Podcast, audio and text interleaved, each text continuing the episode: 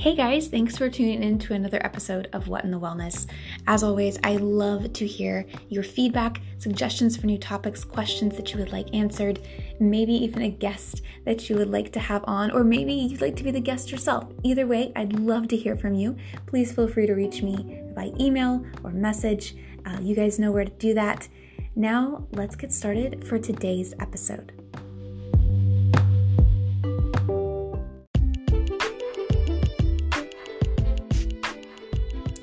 Welcome to this episode of What in the Wellness. In this episode, I get to interview an amazing coach who's living in Barcelona, Spain.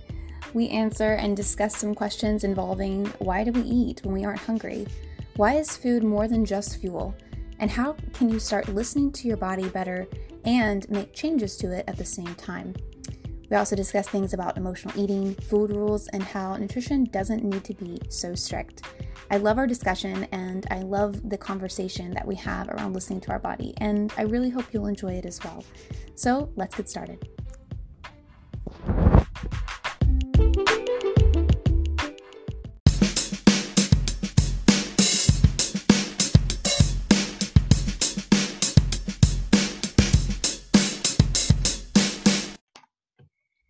Hi, it's Ansley Knopf. Welcome back to What in the Wellness. And on today's episode, I have a super cool guest, Jillian. She is with Bite Size Nutrition, that's her company. And she's talking to us today all the way from Spain.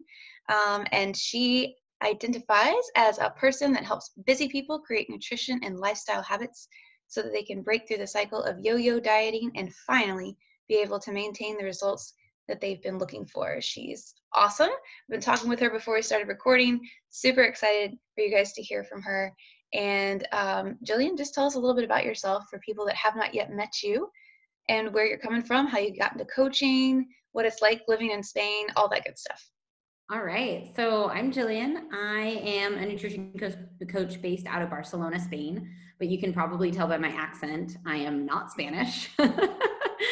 um, I'm from California originally, and I've been in Spain for about six years. And I started nutrition coaching about three years ago. I was a CrossFit coach, or I, I guess I still am a CrossFit coach, and um, and I was coaching CrossFit, and I realized that the hard part is the nutrition. Like the easy part for people was going into the gym and just like doing their workout and following the instructions and going home. But if you don't know how to like put food on your plate or what food to put on your plate or how to eat it once it's on your plate like that can make your results or that can make the changes that you're looking for really really complicated and and not just that but nutrition affects every aspect of your life so uh, I kept coaching, coaching CrossFit. I'm a CrossFit level three trainer, and I am also precision nutrition coach.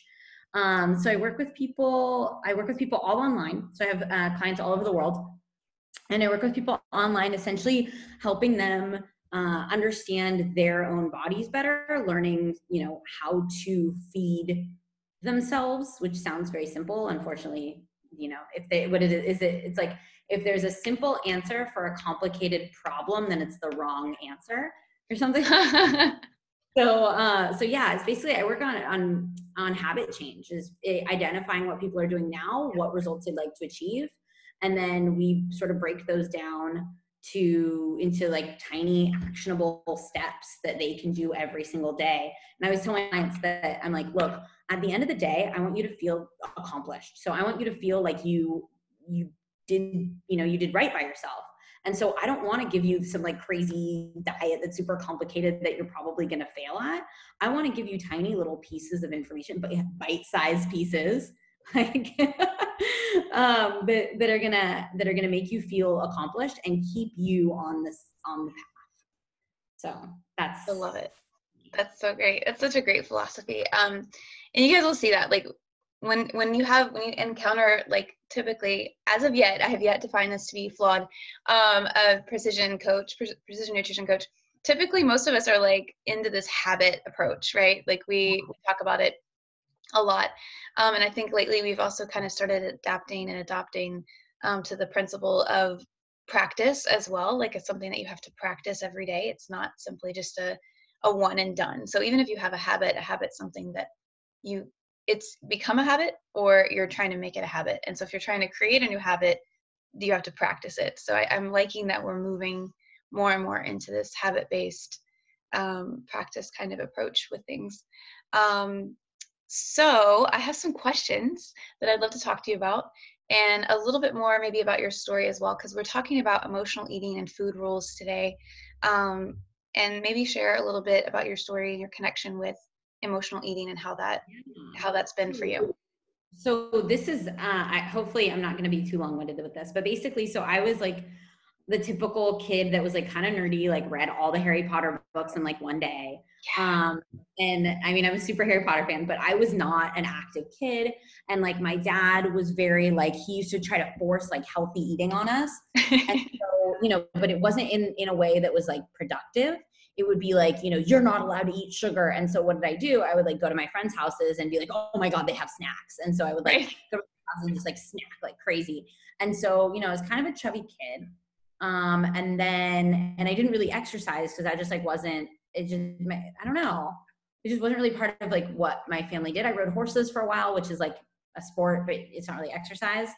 Um, and then when I was in college, obviously with college, you sort of, you know, whatever you're doing gets like exacerbated because there's like alcohol and you know crappy cafeteria food and and so i definitely i gained i'm a little person like i am like five feet tall and i gained like 10 kilos which i think is like 22 or 23 pounds mm-hmm. which on a on a five foot tall person is like pretty noticeable um and and aside from that like i didn't i, I didn't have any muscle at all and so it was just like it was just pudge um and then and so what happened is i kind of had a, an interesting wake up call that like uh I, so I was dating someone and that was a horrible person. And we broke up, and I oh. realized that, that everyone, um, that every other girl he had dated was was overweight, and um, and I had because I'd met a couple of them, and I realized I was like, oh my god, that means that I am this, oh, I am overweight. And so for me, that was that was like a wake up call. That was like, I need to change this because this is, you know, my pants don't fit and really uncomfortable. Like you don't move as well you just don't feel as good and so mm-hmm. i started making really small changes to my diet but the fact is is like coming from that past where like my dad used to try to force us to eat healthy like my comfort food was like food that i wasn't allowed to eat at home which is like snack food and sugar and things like that um, and so slowly i started to incorporate vegetables i didn't eat vegetables until i was 20 years old oh like, my god yeah so literally i would pretend that i was allergic to vegetables. eat them. Um, and so all of the people out there that are like, I hate vegetables, it's like, you know what, bro, I get you. Like I've been there. Relax. I get you. So, um, and so literally it was like step by step, like like starting out literally like working out two times a week, and then three times a week, and then four times a week. And I also used to be a smoker. So so oh, wow. it was like okay well i you know i'm not going to smoke until after i go to the gym today okay well i'm not going to smoke until this and then you know eventually one day i was like i'm just not a smoker anymore it's just not going to that's not part of my life and i stopped um and so it was like this really gradual change um but with emotional eating is like i definitely when I started to get more into nutrition and I got a little bit more strict, so to speak, with what I was eating, you know, mm-hmm. with knowledge, with like great knowledge comes great power. Right. Like, often like exercise that power over yourself. And so I learned, you know, I started learning about like macros and dieting and like what a carb was and things like that. And um, and so as I learned more about it, it sort of like brought out this disordered eating side of myself where I was like tracking macros and like doing macro Tetris at the end of the night to be like, I have three grams of carbs left. Like, what can I eat that has three grams of carbs? okay. yeah. Macro Tetris. That is the best description I've ever heard of yeah. that. That yeah. Like frantic thing at the end where you're trying to ma- meet your macros and figure out what yeah. you can eat. Yes. also like crazy food rules. Like I didn't eat fruit for like a year because I was worried about the sugar in fruit. Like what the what? you know but then on the other hand like i wouldn't eat sugar in fruit but i would like i would eat these like you know the like protein powder like like and all of the, you know the protein powdery like things like quest bars and all that kind of stuff and it's like what is wrong and so you know i sort of i got to this physique that like i you know objectively like was like super jacked and like looked great but like the reality of the situation is that i i cut myself off from tracking completely Um, and I don't let most of my clients track because I just think don't think it's necessary for 99% of people. Um, and okay, like 95%. But like most people don't need most people don't need to track. Right. Um, and and uh, and so I cut myself off from tracking and have been really focused on like being intuitive and and asking myself these questions that nobody wants to ask themselves, which is like, am I actually hungry? Am I eating this out of hunger? Am I eating this out of emotion? Like, what is it that I really need right now? Um, and it's been a really cool journey, and it's a journey that I do with a lot of my clients. And um, and yeah, so the emotional eating side is still there. Like, there's still times where I'm like, I just want to eat chocolate. But because I know that I can have chocolate whenever I want, mm-hmm. I no longer have the need to eat half a chocolate bar. Yeah, yeah that's a really um you're saying that and you're saying it because I know that I can have it whenever I want it. So that like yeah. that food freedom I think is exactly. something that like a lot of us have been looking for because we're either we're either drawn to it to like maybe a little bit too much too often um, and then or we're like I, i'm more on the restrictive side of the spectrum so i would I, the, the, all the rules and the regulations and the restrictions and things like that that's kind of like that's where i feel more comforted. Um, and to know that i can i can just simply i can if i want to if i need to. Either takes you away from the opposite the extreme ends of the spectrum and brings you a little bit more towards like the middle. Um, which i know we'll get to because it's one of our favorite like we both share this this affinity for this kind of like metaphor analogy about like the spectrum and food. Um but to get a little bit more into like i guess the the the mindset aspect the emotional aspect of it um why do we eat if we're not hungry? Like we would assume that if we're hungry um that's why we're eating and if we're eating we're hungry. Like those are the same thing but what could be other reasons that you eat if you're like not like why would you do that? I, think it, I think if it comes from and that's why i like started out kind of like talking about a little bit about my childhood because all of this stuff gets programmed into us at some point in our childhood. Mm-hmm. and so it's like things like here's another example um i so when i was little when when me and my brother and my dad would go out to eat my dad would always steal food off of our plates. He would say like oh i'm not hungry. I'll just eat whatever you guys don't eat.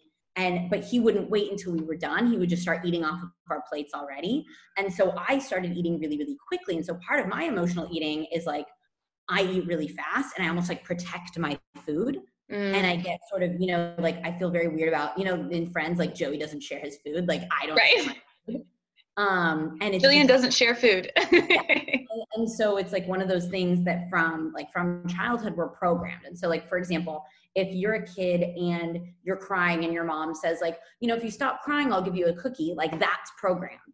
Or if um, you know like oh if you're bad like i won't give you ice cream. Or like hey if you get an a i'll, I'll you know we'll go to pizza. And like that stuff is so normalized in society but the fact of the matter is it's like it's doing a lot of damage to people when they're young and it's doing a lot more damage to people when they're older. Because mm-hmm. now it's like the typical like oh your boyfriend broke up with you. You're sad. Let's go eat ice cream. And it's like what about ice cream is actually going to make your boyfriend breaking up with you better?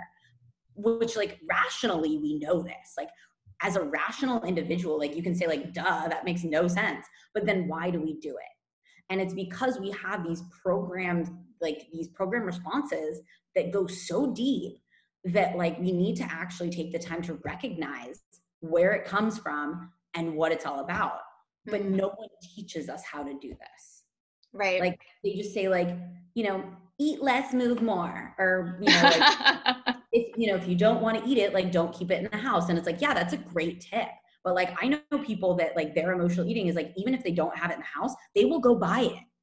Right. Because and so it's like yeah that's a great tip but you're addressing the symptom you're not addressing the root of the problem and so emotional eating is one, as a child, before all this stuff is programmed into you, kids will eat when they're hungry and they will stop eating when they're full. Even picky eaters. Like if a child is a picky eater, like you will put food in front of them. If they're hungry enough, they will eat it. Yeah. And, and if they're full, they will stop eating.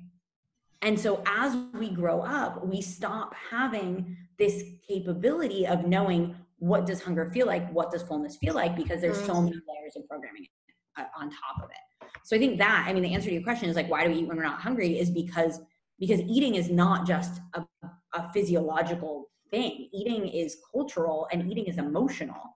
And so in order for you to figure out like, you know, what is my what is the best diet for me? Like you need to you need to look at those three levels. You can't just look at like the physiological.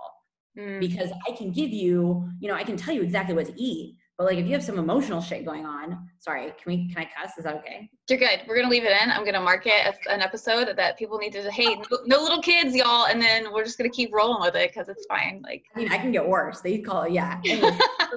don't worry, we're gonna mark it. We won't worry about it. Just keep going. You you don't deal with that stuff that's yeah. that's behind the physiological, then you're constantly gonna be in a battle with like diet off diet, diet off diet. Because the emotional stuff is going to keep coming up. Yeah, definitely. Um, so because you mentioned it, and it's just a question that we, especially if you've started out as a fitness trainer, and um because um, I did as well, a lot of us do, um, and then we see kind of that whole, okay, working out is a component, but really the struggle lies in the other 23 hours of the day, right? And that that whole like nutrition, stress, emotional, like all these other things um, and we move over to that and we constantly get asked for things like even if we uh, you know market ourselves and we say hey we're a habit-based coach people still come to me and go yeah but are you going to give me a meal plan? Are you going to yeah, give me what to eat. Right like just tell me what to eat and i'll eat it.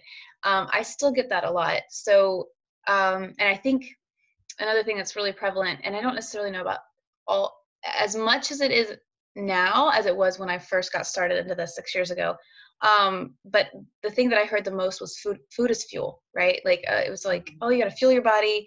Food is fuel. You want quality fuel in your engine. Like it was always like this kind of like your body's a machine, you know. Like you need to like grease the cogs and like all these different things. This complete disconnect from these three levels that you're talking about, which is emotional and cultural and all these other things. Um, speak speak to me a little bit more about that about why food is more than just fuel. Obviously the nutrient component is important. It's not something we're going to disregard entirely um, but it's so much more than that. And i know i have personal experiences with that as well um, and maybe even I, part of this too is seeing a, a different perspective globally. Um, other countries i think do this slightly a little bit better at times um, with understanding their their culture revolves around food. Um, mm-hmm you have times a day, you have siestas, you have family meals and recipes that are passed down traditionally. What about traveling and living in other countries and other places has given you kind of a, a different perspective on the culture of food and how it's connected to us as humans?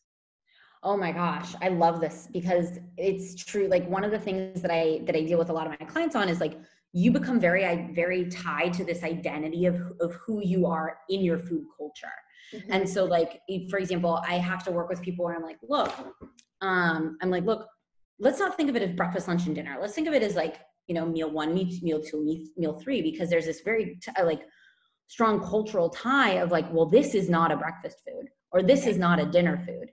And it's like, well, it can be if you like it and and so one of the things i work on a lot with my clients is, is just recognizing is like what do you like and what is kind of programmed into you by culture? So you know i remember one of the food culture things that like stands out to me so strongly is i remember um i was i uh so one of my one of my ex-boyfriends is from is from here from catalunya and like you know it's very like very sort of traditionally catalan. And i remember the first night we spent together and we had breakfast together and and and he was i was i was doing intermittent fasting at the time so i was not having breakfast. And he he sits down he's like oh well i'm gonna have you know a piece of toast. And he gets out his piece of piece of toast and he gets out the olive oil and he's literally just like pouring the olive oil on there like while he's talking to me. I'm like is this gonna end? Like is he just is this gonna end? And it was like i was like he just put like half a bottle of olive oil on this piece of bread. Where it's like if you think about it like for example in the states someone would only do that if they're like at an Italian restaurant. Do you know what I mean? Right. Right. So it's like these little things where it's like that is so normal here. Like like I don't know how many clients I start out with where it's like their breakfast is literally bread and olive oil. And wow. so and and so for them it's a shift to be like hey you know like like i'll be like hey let's let's get some eggs in your breakfast let's try some different sources of protein and they're like oh no no i can't eat eggs for, in the morning I can't eat eggs in the morning, and then we're like, but that's yeah. breakfast food. And like, as, an American, you're like, but like eggs are breakfast food. Like, what the hell are you talking about? and um and so it's like these cultural things that you come up against that that it's like you know i've had people that are like literally they will say in spanish like no me entran los huevos por la mañana which literally means like i can't put eggs in me in the morning and it's like what that doesn't make any sense and it's just because you know the the cultural it's like it's like in france you know it is very people think that like oh french people are croissants but like no they literally just eat like a piece of bread or like a piece of bread and cheese or like like just a coffee or something for breakfast mm-hmm. and so it's not this like giant breakfast that we're sold in the states and so working with those cultures and like i have a i have another friend i have a girlfriend who's another nutrition coach that she lived in china for a really long time and there it's all everything's on rice you know so everything is like rice and sugar mm-hmm. so you get these these food cultures where it's like yeah people can know like hey i do crossfit like i need energy to do my crossfit but it's still it's all through this lens of like culturally what is food and what is not food like when I first got to Spain five years ago, people like didn't like protein powder was like kind of like only bodybuilders use protein powder. Where like right. in the states, like everything has protein in it. Like there's like protein everything. Oh yeah, there's and, protein chips. There's protein like anything you can think of has protein now. yeah, and here in Spain, if like if you try to sell someone protein chips, like a normal person, they'd be like, I don't get it. I don't get it. Yeah. and um and so it, it's just those things where it's like you don't realize that it's that it's so different that like you're so programmed by this culture that you're in. And um and there are some beautiful things about it too. Like here in spain for example it's normal for a meal to take like two hours. Mm-hmm. like if you go out to dinner like the waiter is not going to rush you through it. You're supposed to take your time relax like and that's great but it's also you know it, it's also really hard for people when you start to explain to them like this is you know this is the science of nutrition and you have to start sort of like breaking into the culture a little bit yeah definitely um different perspective from like a different side of the world that i realized too is that like i thought i was pretty good about um understanding that like it doesn't always have to be quote breakfast food for breakfast and things like that mm-hmm. um until i lived in south korea and um they were like like kimchi can be a part of breakfast. Like fish can be a part of breakfast. Like these things and i'm just like whoa i don't know if i'm ready for this. Like i would have been that person that wanted to say in like korean like i cannot put fish in me in the morning. Like so so i was in japan uh last year and and i because i love that stuff. Like for me i literally I and I, I just I love it. Like you give me like like a piece of cooked salmon for breakfast. I'm like, yeah, let's do this. Like Heck yeah. Oh yeah.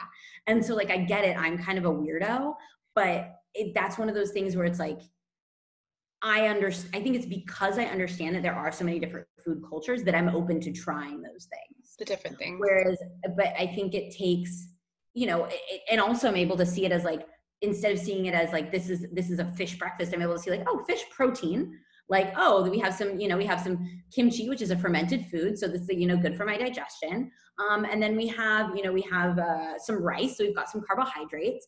And then you know so so i'm able to see it a little bit more from that perspective um, rather than like someone else is like ew fish for breakfast you know what i mean?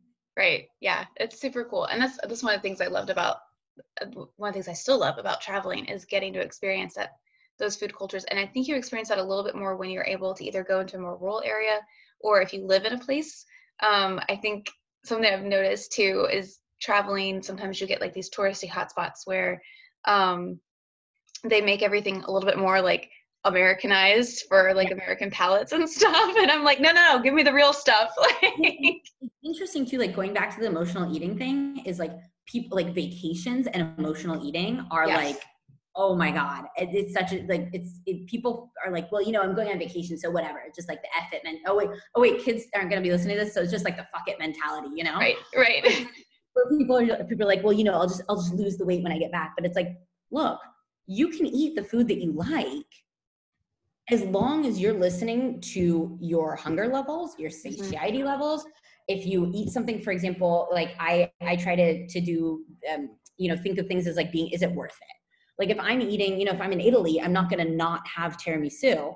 But if I right. have, but if I have a bite of it and it's like not good, why would I finish it? exactly like this this isn't up to my standards i'm just going to go try it somewhere else or, or, or on the other hand it's like yeah i'm of course i'm going to eat you know uh, i guess i always use italy because italy is like the typical food place but like if i'm in italy like of course i'm going to eat pizza but that doesn't mean i need to eat pizza for every single one of my meals right and i think that's one of those things where it's like you know, also coming from a specific food culture, people travel to other cultures and they're like, oh, Italy pizza. And it's like, there are so many incredible vegetable dishes. Oh, There's yeah. so many incredible meat dishes. Like, you don't need to just be eating one thing. And also, it's like, you don't deserve to eat like crap just because you're on vacation. Like, you always deserve to feel good. But if you don't know what feeling good feels like, then you're not able to make that decision. I love that. If you don't know what feeling good feels like, that's something I think that's taken me years to figure out and to go through and to journey through and i i think that's something that a lot of people don't really they're like oh i don't know it's uncomfortable and it's new um, mm-hmm. but you don't really know how you don't know what feeling good feels like until you start making those changes and and getting yeah. uncomfortable and trying new things and stuff like that um, so that's a really important note too is like if you don't know what that is then that's that's really what getting in touch with your body is really all about is feeling comfortable in your own skin again.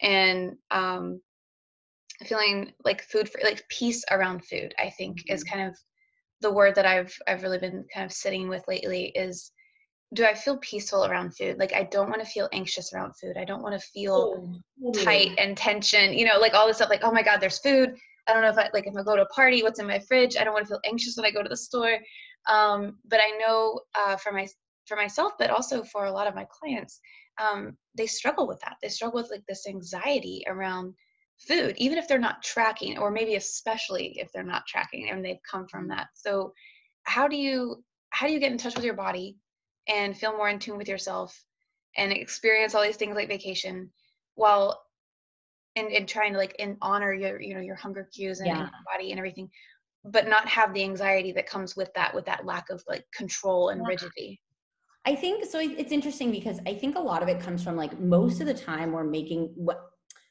oh, not most of the time, but a lot of the time we're making food decisions based on how we think it's going to affect our our physical body, like as far right. as aesthetics are concerned. And so it's like we're very concerned with like, what do I look like? Is this going to make me fat? Is this not going to make me fat? And the fact of the matter is, is like the more you freak out about that, and in my so here's here's a I guess an, a good example from from me is I when I was tracking really strictly when I would go to like a barbecue or a dinner or something, so my like sort of trigger food is sweets, is like homemade sweets. Um, and I, you know, if someone had like a plate of brownies, I would eat like 10 of them. And like people think like, oh, really? And I'm, no, like really. And I would eat them with this anxiety feeling like if I don't eat all of them now, someone else is going to finish them and I don't know when I'm going to have more. Like I don't know when I'm going to let myself have more. And so being at peace for me is being able to look at the brownie and be like, yeah, if you want two or three, like go for it. Have two or three. But like, are you, you know, what is that going to make you feel like afterwards? And also, like, you can make yourself some damn brownies if you want. right. you can just make them. And so it's like, for example, I live so I live really close to one of my favorite bakeries right now, and their chocolate chips and their brownies are so good and it's and so now it's like, the, like yesterday I went I stopped and got some bread and I was like do I want a brownie and I was like nah if I want one tomorrow I'll get one tomorrow and it, but it's like that sureness of knowing that like I'm not planning for my cheat meal it's mm. just having the confidence to say like if I want it tomorrow I can eat it tomorrow yeah but but it's having the trust in yourself to be like if I want it today and I want it tomorrow I need to let myself be able to do that and so I think that's where it's the fear of like, well, if I, you know, if I open the floodgates, it's not going to stop. But it is, it is going to stop because once you trust yourself to be like, hey, for example, I know what it feels like to, to wake up in the morning and like, like when I used to eat a lot of sugar, I used to eat like a lot of like more processed food and my back used to hurt a lot. And now I, you know, I know that if I've been overdoing it for a couple days, my lower back will start to hurt again. And and i i'm aware of that and i know that i don't want that to happen. And so through trial and error you learn what makes me feel good what doesn't make me feel good. Mm-hmm. And trusting yourself enough to know that like sometimes you're gonna fuck up. But yeah. that's okay and so the you know the fact of the matter is is like just obviously using myself for experience and and, and i have clients like I, I do a desensitization thing with some clients where um you know if they're feeling really out of control around a certain food for example i had one client that, that she was like if there are potato chips um i i cannot stop myself like i i just feel like you know i want to eat them all um, and I was like, well, how about this? Why don't we get, you know, a fa- your favorite bag of potato chips, your absolute favorite brand, and I want you to have them at home all the time. All the time. Like anytime they're done, I want you to buy another bag. And I want you to give you per- yourself permission to have some whenever you want. And I want you to be aware that like that may mean that the first couple times you eat the whole bag. But also recognizing do you really want them or do you just want attention? Do you want a hug? Do you like what is it that you really want? And so she literally, I think she ate the whole bag like one time. And and she was like, you know what? Now it's like I take them out when people come visit to like give them a snack or something, because that's very common here to like do like olives and potato chips. And um, and she's like, and I don't, you know, I don't really care. And I so we worked together for three months last year, and she, she without even focusing on her weight, she's lost about eight to 10 kilos mm. and is just like radiant and, and takes care of herself and like feels that she deserves to treat herself well instead of like deserves to punish herself with like overeat. Mm. Wow, I love that. Um, yeah. I feel like that's the most fulfilling feeling I've ever felt. Fulfilling feeling I've ever felt. Wow. Um, as a coach was when I actually did something I've never done before. Um, I've always integrated mindfulness and things like that. Um, but I, I literally designed a 60 day program that I ran as a beta test. And the first 30 days, I let them know the first 30 days, we're not touching anything to do with how much food is on your plate. We're not touching with how much you're exercising. We're literally just going to work on mindfulness and getting in touch with your body and your limiting beliefs and all these different things. And that's that's all we're doing for the first 30 days. And if you're on board with that, cool if you're wanting a super strict challenge for 30 days, this is not the place for you.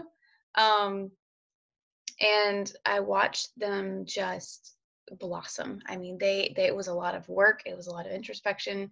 It was a lot of like questioning and practicing and things like that.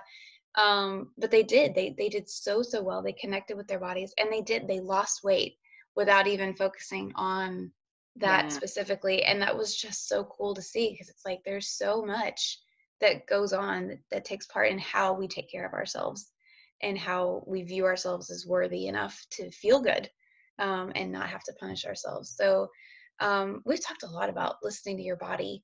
What are some actionable like tips that people can start listening to their body in a in a better way?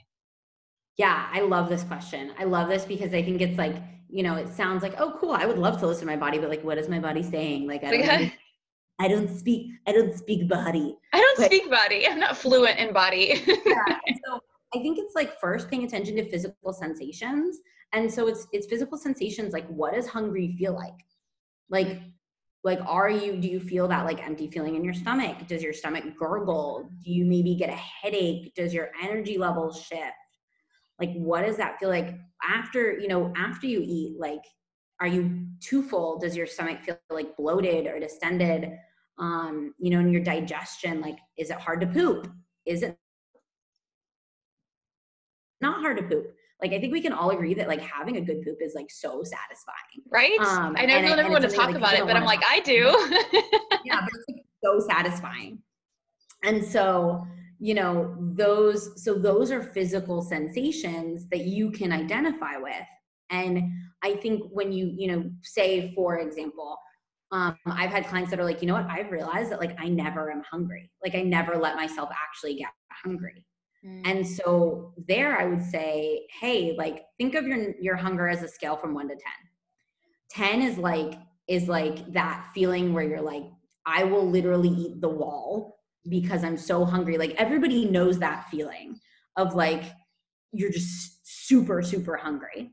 And one is like you just ate a giant meal and you don't want any more food. And so you can kind of gauge your hunger along that scale. And so, for example, like a nine would be like, yes, I'm totally ready to eat. I'm hungry. My stomach hurts. Like, I'm really hungry and I'm probably going to eat a little bit too fast. like an eight would be like would be like oh yeah like i need to eat the next you know 20 minutes otherwise people are going to have problems a seven is probably where you're where you want to start a meal so a seven is like you know you're hungry but you're not ready to kill anybody and like you it's also not an emergency. Mm-hmm. and uh and so i think that is a really good place to start.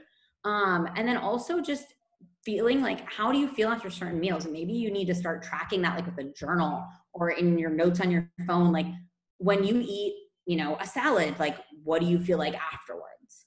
Do you have um for, here's an example. I used to eat so when i was in my macro tracking days i ate like an a giant oatmeal protein pancake every morning for breakfast was like all measured out with like x amount of egg whites and whatever and um and i realized one day that I did not feel energized after eating that meal. I felt sluggish. I mm-hmm. felt tired. And so for me, that was a sign that something needed to change.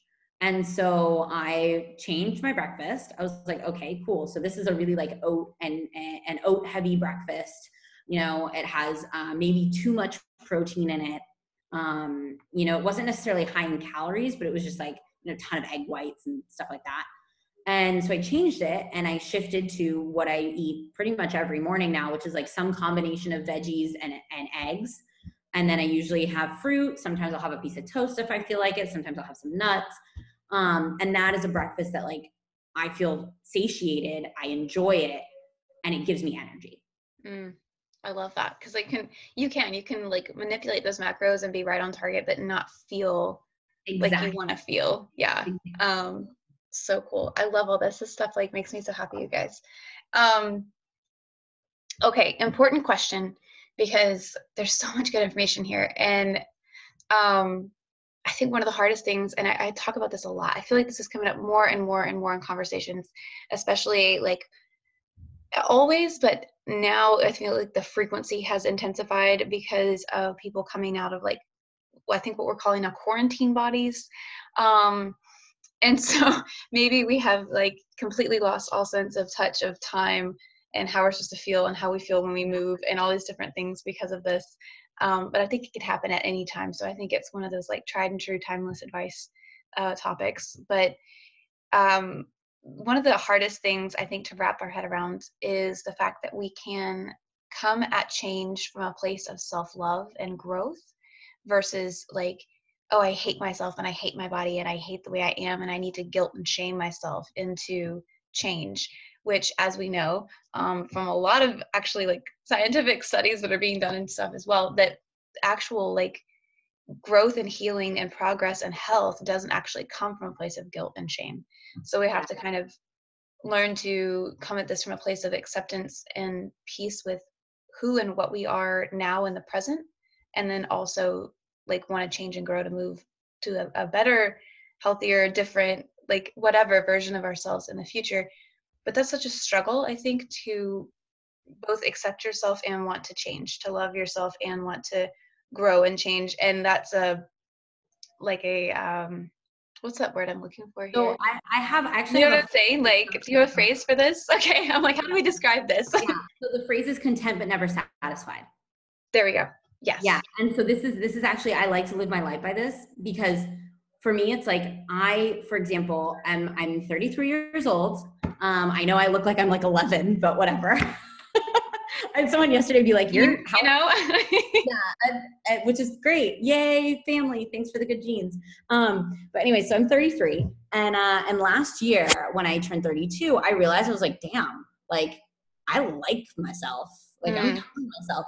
But it came from like so many years of like wanting to change what my body looks like and like punishing myself when I, you know, did something wrong. Mm-hmm. And and I think it's one of those things that that it's it's like any habit. And so the habit that I have implemented with myself over these last years and a habit that I implement with lots of my clients, a habit that I implement. One of my best friends is a, is a bodybuilding professional. And so she deals with body dysmorphia worse than anybody I know. And she's like such an incredible, beautiful, amazing person and struggles with it so much. And, and, and I, and I actually just wrote a newsletter on this recently is talk to yourself the way you talk to someone you love. So when you look in the mirror and you look at yourself, most people immediately go towards like, oh, I hate, you know, I hate my, my stretch marks or like God, like my, you know, my whatever, I don't know, like the million things that you find that are wrong with you. And for me, where I had to force my brain to go for a long time and now it just goes automatically, is I'd be like, wow, my skin looks great. Or like, oh my gosh, I'm so proud of these like new shoulder muscles that are coming in for my workouts. And so it's one of those things that like that doesn't mean that all of a sudden that like, oh, I like myself, so I just like stop taking care of myself. Mm-hmm. It means like I like myself, so I want to take care of myself more. I love that. And so for me, it's like that doesn't mean getting back to like whatever 14% body fat or whatever the hell it was, you know? For me, that means like I look in the mirror, I look healthy, I feel mm-hmm. healthy. Like I'm not hungry all the time. Like when I'm hungry, I eat food. And and if I want chocolate, I eat chocolate. And if I don't want chocolate, I don't eat chocolate either, you know? And um and so I think it's like this place of self-love. It's like, yeah, there's always going to be things that you want to change. Like I still look and I'm like, oh, I have these stretch marks that like they used to really upset me. Mm-hmm. Like I used to be really upset by my stretch marks. And I thought they were so ugly and that like no one was ever gonna like love them. And now I look at them, I'm like, oh, okay, cool. I have stretch marks, like big deal. You know what I mean? And it's, it's like, it's just there. It's just there. It's just a thing. It's like a freckle, and it's, it's like, like freckles. Like they're the freckles are there. Whatevs yeah and, and so you know i know and i know because i always think when i when i see like some influencer on instagram that's like oh you know like i have stitch marks like poor me and i'm like yeah but you're freaking hot and like so somebody right now watching this or listening to this and be like yeah but like both of these girls are pretty and it's like yeah but it doesn't matter whether you're objectively pretty or skinny or fit or what it's like the way you see yourself has absolutely nothing to do with the way that everyone else sees you like you can tell yourself over and over and over, like my boyfriend thinks I'm beautiful, but if you don't think you're beautiful, it doesn't it doesn't matter. Oh God, and that is so true. It doesn't matter if you're like, you know, if you weigh 100 kilos or or if you weigh 40 kilos or whatever. I don't know what that is in pounds. I'm sorry. it's fine. Or like if you have abs or if you don't have abs, like the way you see yourself is not actually dictated by your physical body. Mm. And so like you know, I think that there's there's a lot of people that are gonna be like, yeah, whatever, like that's because you're skinny. And I'm like, mm. I love that retort. I'm like, uh but then like look at did you see that that one model that like a couple years ago, Tess Holliday, who like yes, yeah, like okay, she's a big girl. And like, yeah, you know, there are all these people coming out like she needs to go on a diet, she's gonna have diabetes. It's like whatever, that's not your problem. That is not your problem. And like the fact of the matter is the, the thing that's amazing about her is that like she genuinely believes that she's beautiful. And like that is like you look at her and she she is. Like, would I want to have a body that looks like hers? No. But do I want to have her self-confidence?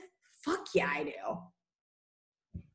It's just yeah, it's so cool to see that because it's that acceptance of saying like part I wonder too, like how much of us looking at her and saying while she is beautiful, um, is because of her belief in herself that she is. oh, is. It's I think it totally is. I mean, she, you know, she does have it like it's it's the way people carry themselves. Mm-hmm. It's like when you think about it, um, you know. So I like you're married, right? I'm so I'm single, and yes. like I I know that like when I feel myself, it's like it's like it's like banging down the doors. You know what I mean? when I feel myself, it's like you know that like people can tell and and it's one of those things that like it doesn't matter what you look like like have you ever seen a girl and a, like a couple walking down the street and you like see one of the couple and you're like that doesn't make sense yeah how did that yeah. work out but and it, and it, and it's like that doesn't it doesn't matter and so i think it's like we have we put all this pressure on like the physical body and it's like yes i yes you do want to be healthy you want to take care of yourself but it's like the the the physical body is a byproduct of the taking care of yourself and eating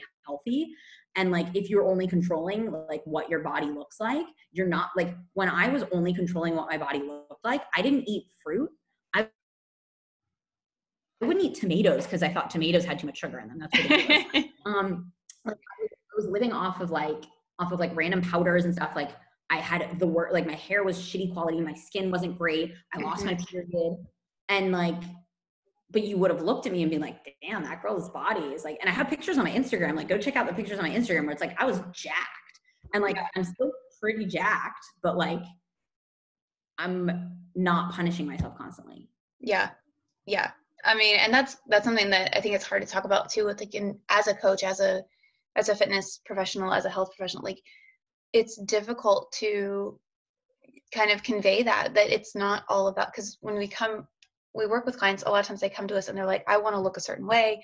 I want to lose weight. I want to look like i did in high school or in college or before i had a kid or whatever. And um, it's it's interesting to have that discussion with people and to go okay but look there's so much more to your life than just what you look like. Like they're interconnected but i noticed that also I was prepping for a competition this past year. I suffered an injury. It's a whole story. Um, but because i needed to i needed to make a certain weight class um, i had a very restrictive like whole diet i mean i cut out like i love craft beer um, i like the flavor and stuff so i don't like a whole whole lot but i do like good flavor profile. Um, cut that out entirely tracked really really closely had like all these things i said no to for like seven months yeah. um, of a year and I was just like, no to this, no to that. I'd show up places, I'd have like the little Tupperware thing. I was like, this is what I'm doing. Um, and I, I realized during that process, it was important for me. A, I did make the weight cut. Um, and, but, and I tried to lose the weight in a healthy way that I kept a good frame of mind towards myself. Um, but I did also determine during that seven months that that lifestyle is of that level of restriction is not for me because it made me miss out on so many other things. Like I liked living the way that I, I typically do, which is I eat whatever, um, except for the things I can't, I don't do well with. It don't make me feel well. Like I don't feel well when I have a lot of dairy. I don't feel well if I eat beef.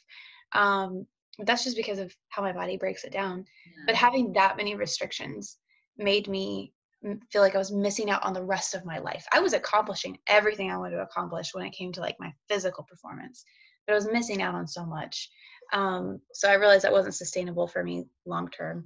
Um, and that's something that I think is really important when we're talking about food and our experience around food and eating and listening to our body and making changes is to think about are these things that we want to do short term or are these things we want to do long term and how how do my choices affect how I feel inside my body while I'm living my life. Well, I think a, lot of it comes down to what does it actually mean to you? Mm-hmm. And so this is a question that I talk to uh, when I have my first call with all my clients. I talk about like, cool, I already know what your main goal is, but I want to know why. Like, I want right. to know why that's important to you. And so, like, I had a first call this morning with with a new client who he is about to be 50, um, and he he basically he was like, look, I feel like I'm carrying an extra 15 kilos, which is like 35 pounds or something. Like I'm carrying an extra 35 pounds. And he's like, and part of it is like, I don't want to get, you know, to 60 and and not be able to move. Mm. And um, and he's like, yeah, and you know, also like to be honest, like I want to, you know, I want to be able to wear these clothes. And I'm like, look, it's okay to have aesthetic goals. Right. Like it's okay to want to look at them in the mirror and see yourself in a certain way. But I think it's in, you know, it's important. And I think that's why my style of coaching is is effective in the long term is because it has to be a sustainable change for you to be able to get to 60 and and be like hey i still look pretty good. Like right. it, can't, it can't be one of those things where it's like cool i'm going to put you on like you know no carbs. Like cool yeah i can put you on no carbs and you can lose 15 kilos and then what? And then it's like and and then is that longevity piece like when you said you know why you want to lose the weight like the why goes out the window mm-hmm. because in when you're 60 if you all you did was do a low carb diet for like two months then it, you just right back where you started. Yeah. Yeah. So cool. Um so the thing about habits and practices and longevity um is consistency right? Isn't that always the key what we're always trying to get to with like so what, but it's what can you do consistently? And it's like so not sexy. Like it doesn't it's not a sexy thing to say. Sexier to be like i'm keto. And i'm vegan i'm vegan keto and i fast for three days a week. And i'm like cool so you live on spinach. Oh that's that's just that sounds so boring. Like i don't the thing is but it's sexy. And so like that's cool because you get to like talk about it. Right. um yeah anyways so um, consistency is, yeah. So I cut you off. What was your question? oh no, it was just like that consistency, and that's not sexy, and that's like that's kind of a thing though. It's like it's hard to say. People want to know what do you what do I what do I eat? What do I do? Tell me what to do. Let me do it. And I'm, I'm just i think the question is more of um, if consistency is really the key to success to long-term success to actually reaching the why of why people are wanting to do things. Um, how how can someone like what would be a takeaway piece of advice for someone that's like i want to start doing this. I want to be consistent. I want to start making these changes for myself from a place of self-love. But that feels so foreign especially when so many things are being like just thrown at them. And i actually made a video and posted it in my small group yesterday about how i'm like guys i just need you to be aware that as we're coming out of restrictions are being lifted in different places different ways. I've already seen like this barrage of stuff coming at people going hey did you put on weight and are you pudgy from quarantine? Like you need and it's like the shame and the guilt wave is coming. Like how can people start taking i guess some action steps towards this self-love connecting with themselves building these habits being consistent and protecting that aspect versus getting really sucked into like this typhoon of ah, you know, like, oh my God. I think just like easy actionable things for like 90% of the people that I work with, it's like, are you eating slowly? Are you chewing your food well? Are you respecting your hunger signals? And are you eating enough vegetables? And like, it's like, sounds ridiculous, but you know, I have people that, that come to me, they're like, oh yeah, I eat super healthy. Like you're to be, this is to be easy for you. And they and I'm like, you haven't eaten a vegetable in like three days. In three days. no, or like, or you know, or they say like, well, I eat salad, and I ask them like, well, what does your salad consist of? And they're like, greens. I'm like, so it's literally just like a bag of salad, and that's it. And I'm like, no wonder you think healthy eating is boring, like, right? Yeah. There's so many uh, things I want to spice that salad up with. Like, yeah. But at the same time, it's like I don't want to make people feel bad because the fact of the matter is, is like we have experience in this. Like we've been doing this for a long time. Right. And so it's like, yeah, there was a time where like I remember in college, literally, I had no idea what I was doing. And I just ate, I ate like seven bananas a day, and that was like all I ate. And it wasn't because I was trying to restrict, it was just like I really like bananas. And it was like I really like bananas. so and and people like, wow, you lost a lot of weight. And I was like, yeah, it must be all the bananas. and it wasn't like on a diet. I just had no idea what I was doing. You're like, this tastes good. I'll eat it. Yeah.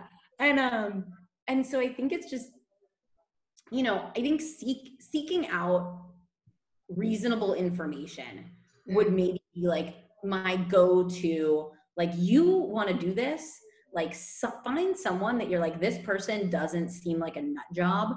I'm gonna go with them. And here's my like radar, my nut job radar Yes. If it sounds extreme, it is. Like if it sounds like if it's like totally or if it's like an absolute.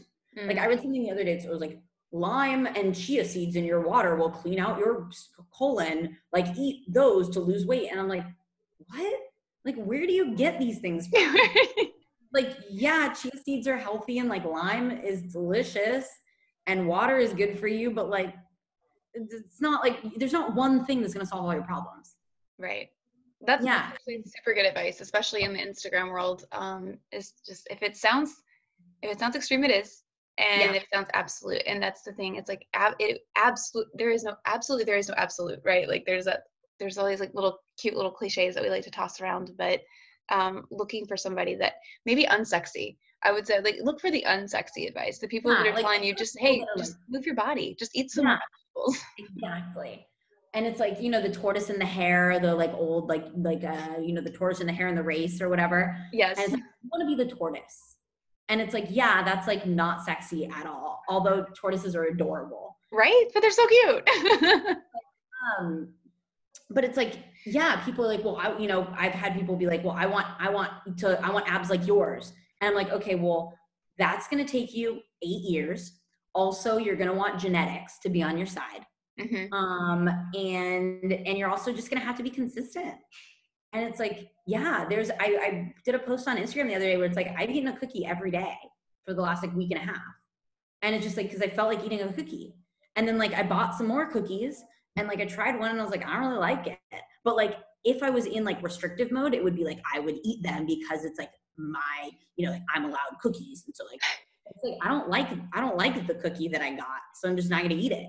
Or like, like I bought some granola and I was like, oh, I want to try this granola. And I tried a little bit of it and I was like, nah, it's all right. Maybe I'll eat some tomorrow.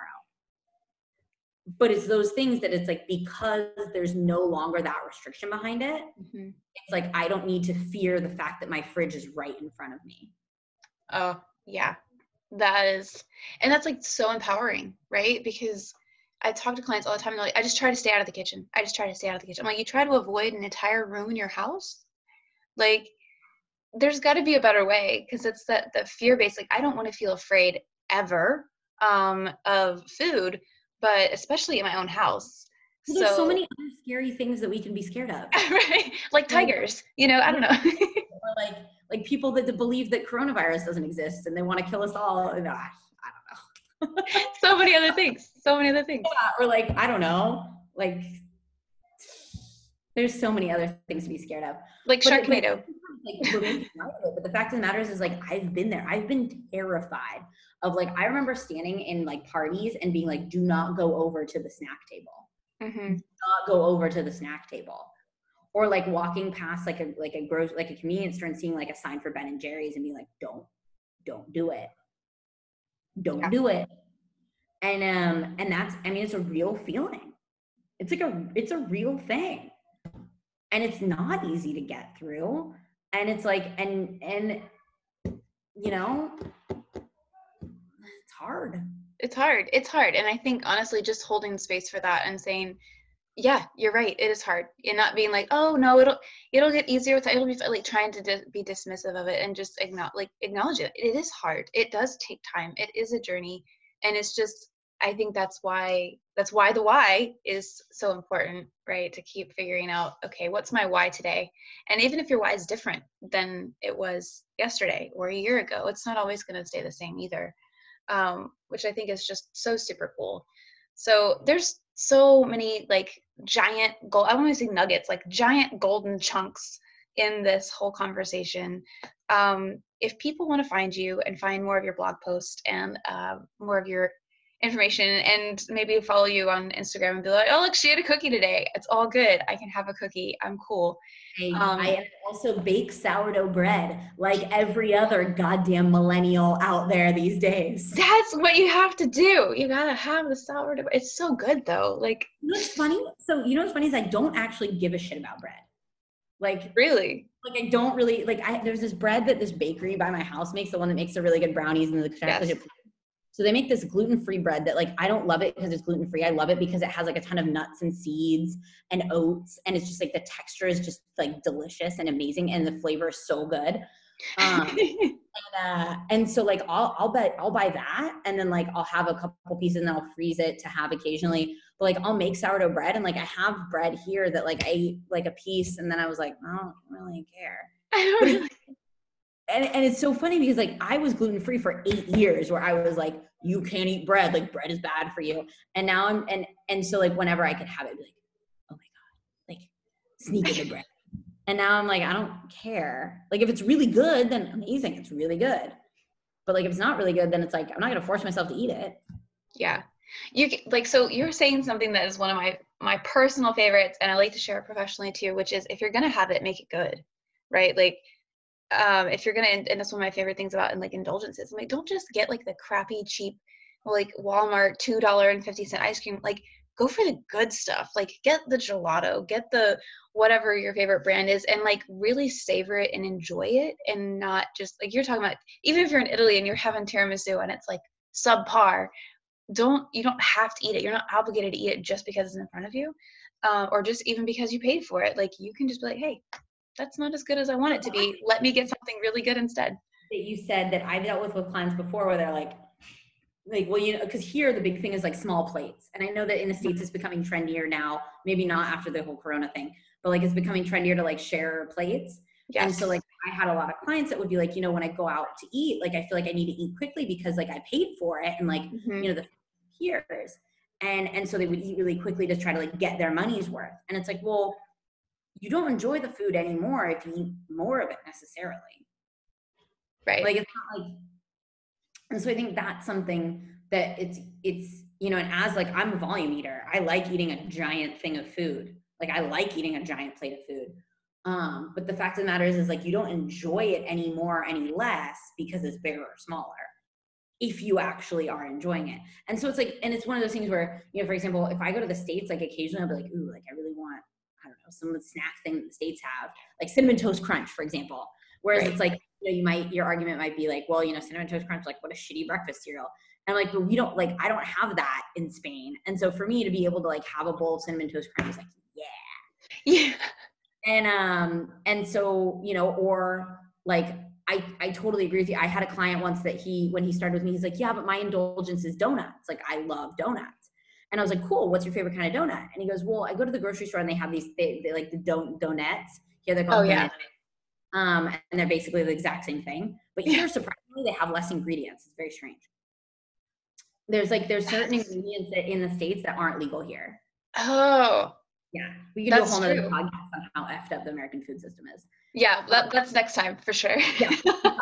Um, but yeah, so he was like, he was like, well, I love donuts, and I was like, cool. Like, where do you get your donuts? He goes, well, I go to the grocery store and I get like I get the the packet of donut this and I eat them.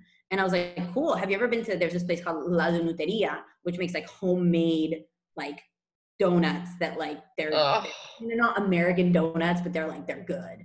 And I was like, well, why don't you go there and get a donut from there? And you know, at least you know, at least it's with real ingredients. Like it's and it's something that you know you savor and and you really enjoy it, and you don't just mm-hmm. kind of like face and you're like, oh, powdered sugar everywhere. Um, and so he kind of switched that, and he was like, wow, this is. He was like, I also eat one, and I'm good. I don't need to eat like a whole pack of them. Mm-hmm. Yeah. And and so it's it's one of those things where it's like valuing your valuing you as a yourself as a person to be like if you see for example if you see an indulgence as a punishment then it makes sense that you're going to get the crappy one because you're punishing yourself but if you see an indulgence as like a you know like i genuinely want this it's not a reward for anything right it, you deserve to eat quality food oh I'm gonna get like like like little coach goosebumps. You deserve to eat quality food. Like it's just like can we make that like some sort of like a rap song that people can listen to every morning? Like yeah. I love it. That's great. Um in fact I did a similar exercise with a client. Um she's like, I really just like having a little bit of ice cream every night. And I was like, Okay, so who said you can't? Like yeah. who said you literally can't have some ice cream every night? You don't have to eat an entire gallon every night but you can have you can have some ice cream every night. And I was like, honestly, make it an experience for yourself. Like you need to feel like you're treating yourself, not eating it in shame in a closet with a spoon. Like get a special ice cream bowl. And it's your special evening ice cream bowl. And you know, have a whole ritual. Like now it's time for my evening ice cream. And you sit down and you have your whole ice cream and it's good ice cream and you just enjoy the fuck out of it. Like, don't mm-hmm. sit there and be like, oh, I'm just gonna, I just feel so bad and I shouldn't be eating this. But I'm like, yeah, like why? Why do that? Like, you can totally enjoy it. But the, and the interesting thing is, is that at a certain point, she may realize that she doesn't even need the ice cream. What she really wants is time for herself. Mm-hmm. And so it's interesting because I used to, for example, I I always used to have to have a piece of chocolate after lunch. Like that was like my thing. And now like i have a bar of chocolate in my in my cupboard that like i think i bought it like a month ago. And, and, and I, like, I think. and and and now it's like i realize when i eat lunch like what i really want i've been really into apples. And so like i just i love having like an apple. And and people are like that's boring and I'm like well it's not for me. Yeah it's it's what works for you. Like that works for you. Yeah but then but then some days like last night i felt like chocolate i had some chocolate. There you go. Nothing good. and nothing happened. And i'm like and what happened? And you're like and nothing happened. Nothing happened. It was great. It was great.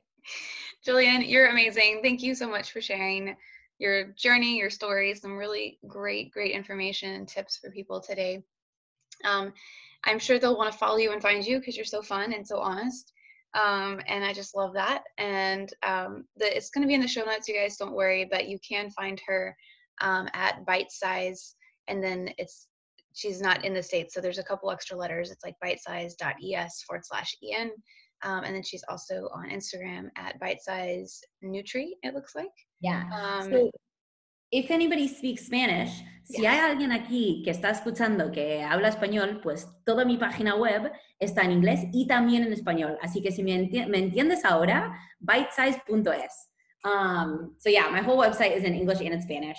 I do all of my Instagram posts in English and in Spanish. Um, I go back and forth on Instagram video things, English and Spanish. Um, so yeah, if you want to do like Duolingo nutrition style. I love it. I really I should do that actually. That that will help me. I've been attempting to learn Italian for a while now, but they have a lot of similarities. So maybe you can help me with the Spanish. Um, so yeah, so you guys you can you can learn you can grow not only your your healthy habits for your body but your mind. If you go follow Julian, you can learn some Spanish. I actually have a lot of clients who learn Spanish, so you might be getting you might be getting some questions um, yeah. about that as well. So, um, and then I know you mentioned some people that you'd have them go and follow. Obviously, we both recommend Precision Nutrition, and you've recommended a couple other people. One of them I'm very familiar with, which is Brene Brown. She's amazing. Um, yeah. And then the other one is James Clear. And tell me about him because I'm actually not as familiar with him. Oh my God, James Clear is like the habit god. The habit god. Clear, if you're listening right now, I want to talk to you. um, if James Clear is listening to your podcast and you're an enemy, I mean, that's amazing. No, James Clear wrote a book called Atomic Habits, which literally changed my life and changed the way that I coach clients. And I actually give this to clients. I actually give either um, The Gifts of Imperfection by Brene Brown or Atomic Habits to clients for their birthday. Um, and and so James Clear essentially looks at how to create a habit and why we create certain habits, why how we break bad habits, and it's just it's very well written. It's very well broken down. He has a ton of articles, and he's just like it. It it genuinely changed the way that I view uh, the way that I work and the way that I do things. Wow, that's so cool. So, so, I actually have heard of Atomic Habits. It's been recommended extremely highly, and one of my clients actually was reading it um, during quarantine. And so I'm like, this is this is a book I need to. I'm just gonna go order it. I'm gonna order it today and just get it. Right now. Is uh, this is like the fourth time I've heard about this book in the past week. Um, also, yeah, yeah, you need to order that one. Yeah. also, which one? I was gonna say motivational interviewing, but that's more for like the coach side, not the client side. Yes, that one is really good. Um, also on my list, but the, they uh, Brene Brown, Atomic Habits, James. If he's the one who wrote Atomic Habits, yes, everyone go get those definitely right now because they're amazing. Um, thank you so much for being here today. I can't wait to have more conversations. Um, there's so many topics that I know we can cover. Uh, and I just I'm so excited right now. Like this is this has been great. So guys, if you're listening, um, you can definitely follow her. You can follow me. You can follow all these other great people that we've learned from um, and really respect. And mostly, what we want, I think, if I was going to leave you with a little piece of takeaway today, is that we want you to be comfortable within your body and have freedom and peace around food um, and to just be consistent and do the unsexy things to be like the happiest, healthiest you. So, is there like a little little tidbit takeaway that you want to leave with our listeners today? Yeah, stop being so damn hard on yourself. Ooh, like like I know that you're looking in the mirror every day and you're beating yourself up because we all do that. Um, unless you're a sociopath um, we have other problems. no, but I, I mean, it's normal. We, we all are really, you're your own worst critic. And so mm. stop being so hard on yourself. Like you're doing pretty great, you know? Like super important. And I know some days they're harder than others. And that's what nutrition coaches are for.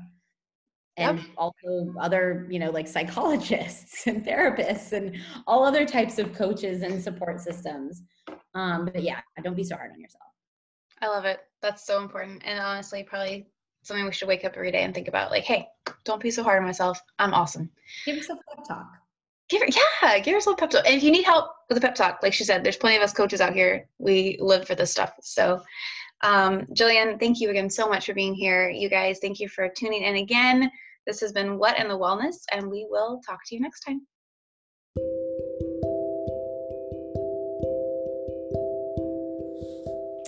Hey guys, thanks so much for listening today. If you're interested in being a sponsor or a patron of this podcast to help us develop more resources and get more exciting things out into the world about the global perspective on integrative wellness and health, please feel free to reach out via email or message. And I look forward to seeing you and the new subscribers that you're going to bring uh, to the podcast as we go along on this journey. Thank you so much for being here, and I wish you all the best and light and love as you continue throughout your day today.